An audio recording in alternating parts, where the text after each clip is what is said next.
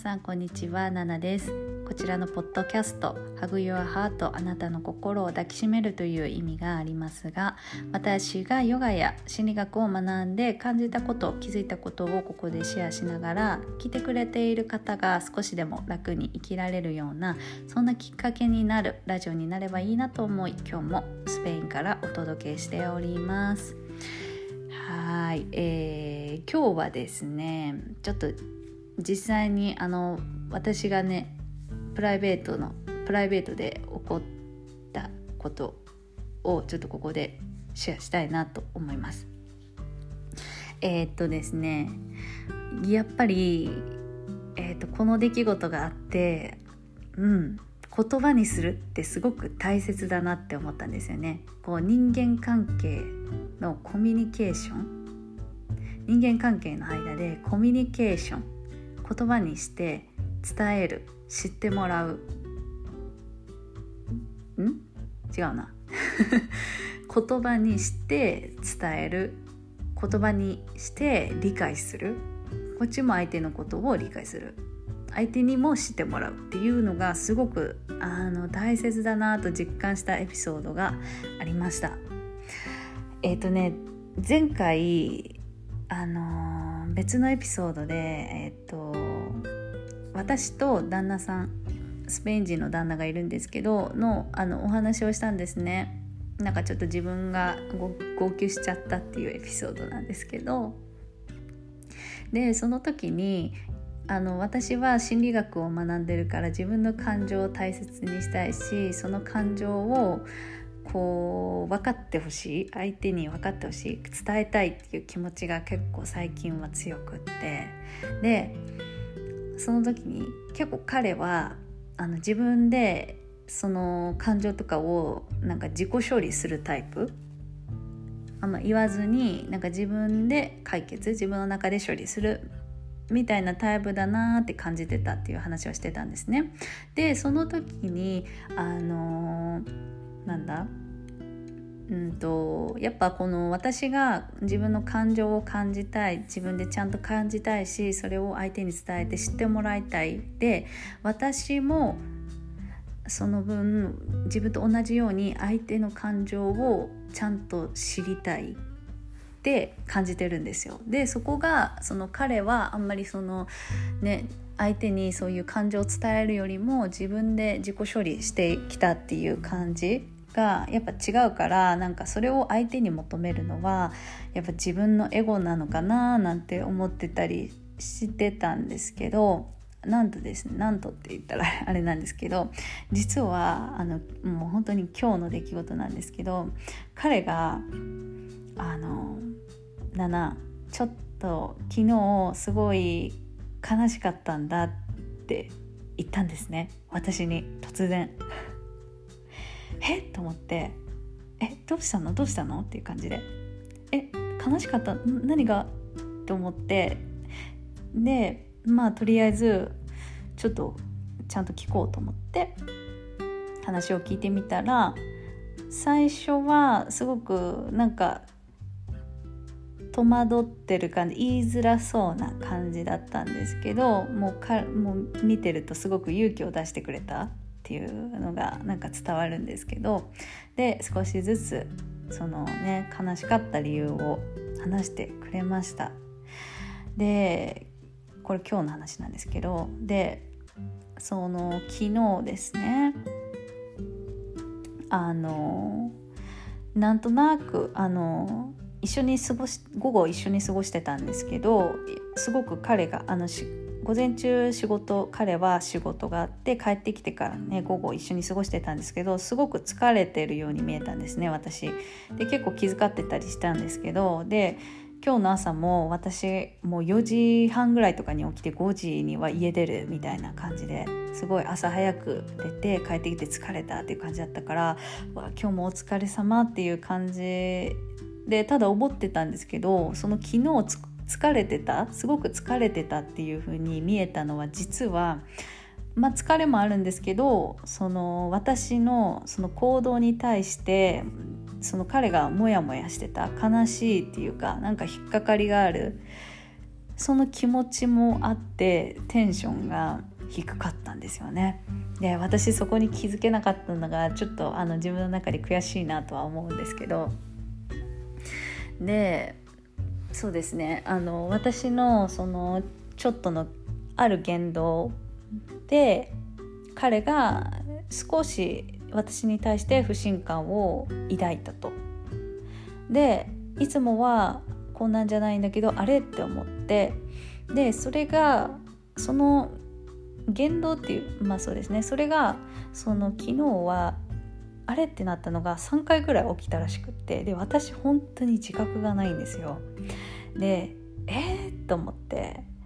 本当に無自覚だったのでびっくりしたんですけど、でもそれを伝えてくれたんですね。その態度がなんかもう初めてな感じの態度ですごくなんか不信感とか悲しいとか不安な気持ちを彼はすごく抱いてしまったらしくて、昨日は結構それで午後一緒に過ごしてたんですけど元気がなくって、で夜もなんかあんまり眠れなかったそうで、それ聞いて本当に申し訳ないことしたなとね、すごくね本当に申し訳ないっていう気持ちだったんですけど、でもそれと同時にすごく嬉しいっていう気持ちも出ちゃったんですね、私の中で。なんかこう彼が初めてなんかそういう自分の感情を自分から見せてくれたんですよ今日。で私日頃から彼にすごく言ってるんですけど、何かモヤモヤしたり引っかかることとか感じることがあったら伝えてほしいって、我慢しずに教えてっていつもねちょくちょく言ってるんですよ。っていうのもやっぱりなんていうの、人間関係でコミュニケーションってすごく大切だと思ってるので、で心理学も今学んでるので、こう自分の気持ちとかをこうねシェアし合うっていうのをしないと、やっぱ片方が我慢してでよくあるじゃないですか、熟年離婚とか奥さんがずっと黙って我慢してでもう気づいた頃にはもう遅いみたいな。いや本当にそういうのが怖いから、もう何かあったら言ってくれって常に言ってて、今までそういうのなかったんですけど今日初めて彼から言ってくれました。でそれがすごく嬉しくって申し訳ないっていう気持ちもあったんですけど、彼を悲しい思いさせて心配とか不安な気持ちにさせたっていうのは本当にごめんねって謝ったんですけど、それと同時に教えてくれてありがとうって何回も言ったんですね。で彼はその気持ちを話してすごくすっきりしたって言ってて、でそしてその彼が私に対して感じたその言動、その不信感を抱いた言動っていうのは、彼の勘違いだったっていうのも分かったし、そう話したことではーって本当になんかもうすごく肩の力が抜けて、肩の荷が下りてる、はあ安心したってすごく笑顔になってくれて、もうほっとしてくれて、もうそれが本当に嬉しくて、やっぱりその以前の彼は結構自分の中で我慢して自己処理する、自分で納得させるみたいなことをしてたけど、今回こうやって話してくれて、こうやって実際に目の前ですごくこのなんか気持ちが楽になった、本当に些細なことなんですけど、こうリラックスしてこのわだかまりがほどけたっていうかで、やっぱりいいかもって思いましたね。こう自分の心を開いて相手にこう見せる、伝える、で理解する、それをお互いし合うのってすごく大切だなって思いました。で彼もいっぱいなんかありがとう言ってくれてて、いやこっちこそ本当にもう伝えてくれてありがとうっていう気持ちがいっぱいなんですけど、でそうですね、だからやっぱそういう本当に今日のそのエピソードは些細なことだったんですけど、でもそういうちっちゃなことでもやっぱり共有するってすごく大切だなって感じましたね今日。だからこれからもこれ続けていきたいなって思います。やっぱりね、この人ってわからないって思いました。私結構敏感、繊細っていうか HSP 気質なところがあって、結構人の顔色伺ったりとか用心深くチェックしてっていうか、なんとなくその人こう感じてるなとかを割と受け取りやすいって思ってるんですけど、でもやっぱり人間言葉をなんか通さないと本当のことわからないなっていうのを感じましたね。実際彼がこう教えてくれなかったら、こう自分の中でねぐって我慢してこの自己処理してたら、私はね彼を不安にさせてた、悲しい思いさせてたっていうのを気づかなかったし、もしかしたらその言動を繰り返してたかもしれない。今後もそのたんびに彼がストレスを受けて眠れない日が増えたりとかしたら、本当にねだんだん辛くなっていくので、やっぱり口で伝えるって大切だなって思いましたね。言わないと本当には伝わらない、言葉って大切だなって身に染みて今日は本当に感じました。で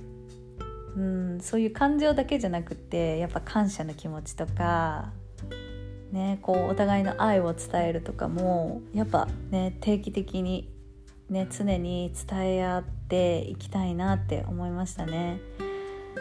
はい、ニナさんどうですか？大切な人とどんな会話してますか？なんかね、自分の中でもやっとしたこととか、ね、何か相手に対しての不満とか抱いてますか？私はもう完全に何もないですね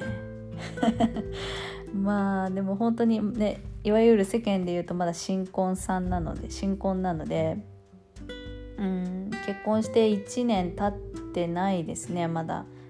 もうすぐ1年なんですけど、でも本当に一緒に暮らし始めてから1年も経ってないし、だからもうまだまだこれからなんですけど、自分たちなりに試行錯誤してやっぱね仲のいい夫婦を続けていきたいななんて思ってますね。はい、今日ねこれはどうなんだろうね、パートナーで話したけど、やっぱ大切な人で誰でもやっぱちゃんとこうコミュニケーションを取るっていうのは本当に誰に対してでも大切なんじゃないかなと思います。改めて自分はねどんなコミュニケーションを相手と取ってるかなって振り返ってみていただけると嬉しいなと思います。で、ぜひ何か感じたこととか、感想とか、私はこんな話してますとか、意見があればまた質問箱もあるので、そこに気軽にコメントください。はい、では今日はこんな感じで終わりにしたいと思います。皆さん、アディオース。